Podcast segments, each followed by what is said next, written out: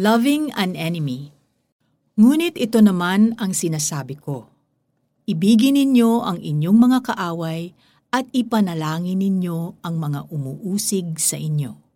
Mateo 5.44 May mga araw na maikli ang ating pasensya. Dahil sa ating kasungitan, nasasaktan natin ang iba. Tulad ng isang pagod na mami, hindi niya napigilan ang pagsagot sa anak na may halong inis. Imbis na magsorry, lumayo at nagkulong sa kwarto si mami. Mayat maya, may papel na lumusot sa ilalim ng pintuan.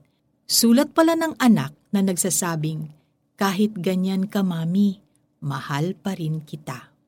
Bigla siyang naliwanagan at dali-dali niyang binuksan ang pinto, niyakap ang anak at nagsorry. Kaya rin ba natin gawin ang ginawa ng anak? Isa sa pinaka-challenging na nais ng Diyos na gawin natin ay ang magmahal ng kaaway. Yung mahalin ang hindi natin kaaway, minsan sumasablay pa tayo. Kaaway pa kaya? Ano ba ang ibig sabihin ng love your enemy? Si Jesus ang perfect example ng loving one's enemy. Nagawa niyang hugasan ang paa ni Judas at pagsilbihan siya kahit alam niya na ibebetray siya nito. Ipinakita niya through his long suffering na hindi tayo dapat maghiganti. Vengeance is the Lord's. Sa halip na kasamaan, kabutihan ang ibalik natin sa kalaban. Hindi ba ni-restore ni Lord yung tenga ng sundalo na umaresto sa kanya na pinutol ni Pedro sa Gethsemane?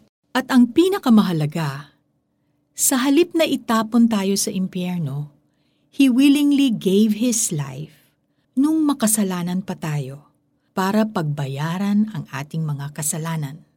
Namatay siya para sa mga taksil, mga mapanlinlang, mga dumura at uminsulto sa Kanya, para sa mga nagpako sa Kanya sa krus. Namatay siya para sa iyo at para sa akin. Naranasan ni Lord ang impyerno sa lupa para mapasalangit tayo. We who were once enemies of God received His unconditional love na may pagpapatawad And his message is the same. Kahit ganyan ka, mahal pa rin kita.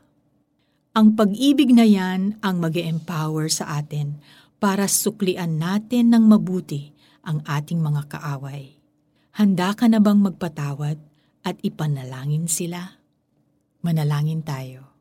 Panginoon, hindi madaling magpatawad at gawa ng mabuti ang mga taong maituturing na kaaway pero you love me unconditionally and have forgiven me.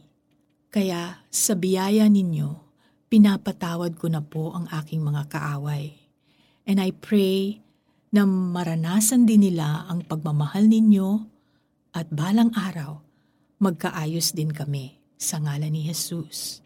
Amen. Kung may pagkakataon, gawan mo ng kabutihan ang iyong kalaban nang hindi niya nalalaman Include this person in your prayer list, pati ang mga taong magkakagalit. Ngunit ito naman ang sinasabi ko, ibigin ninyo ang inyong mga kaaway at ipanalangin ninyo ang mga umuusig sa inyo. Mateo 5.54 This is Felici Pangilinan Buizon. Make wise choices today.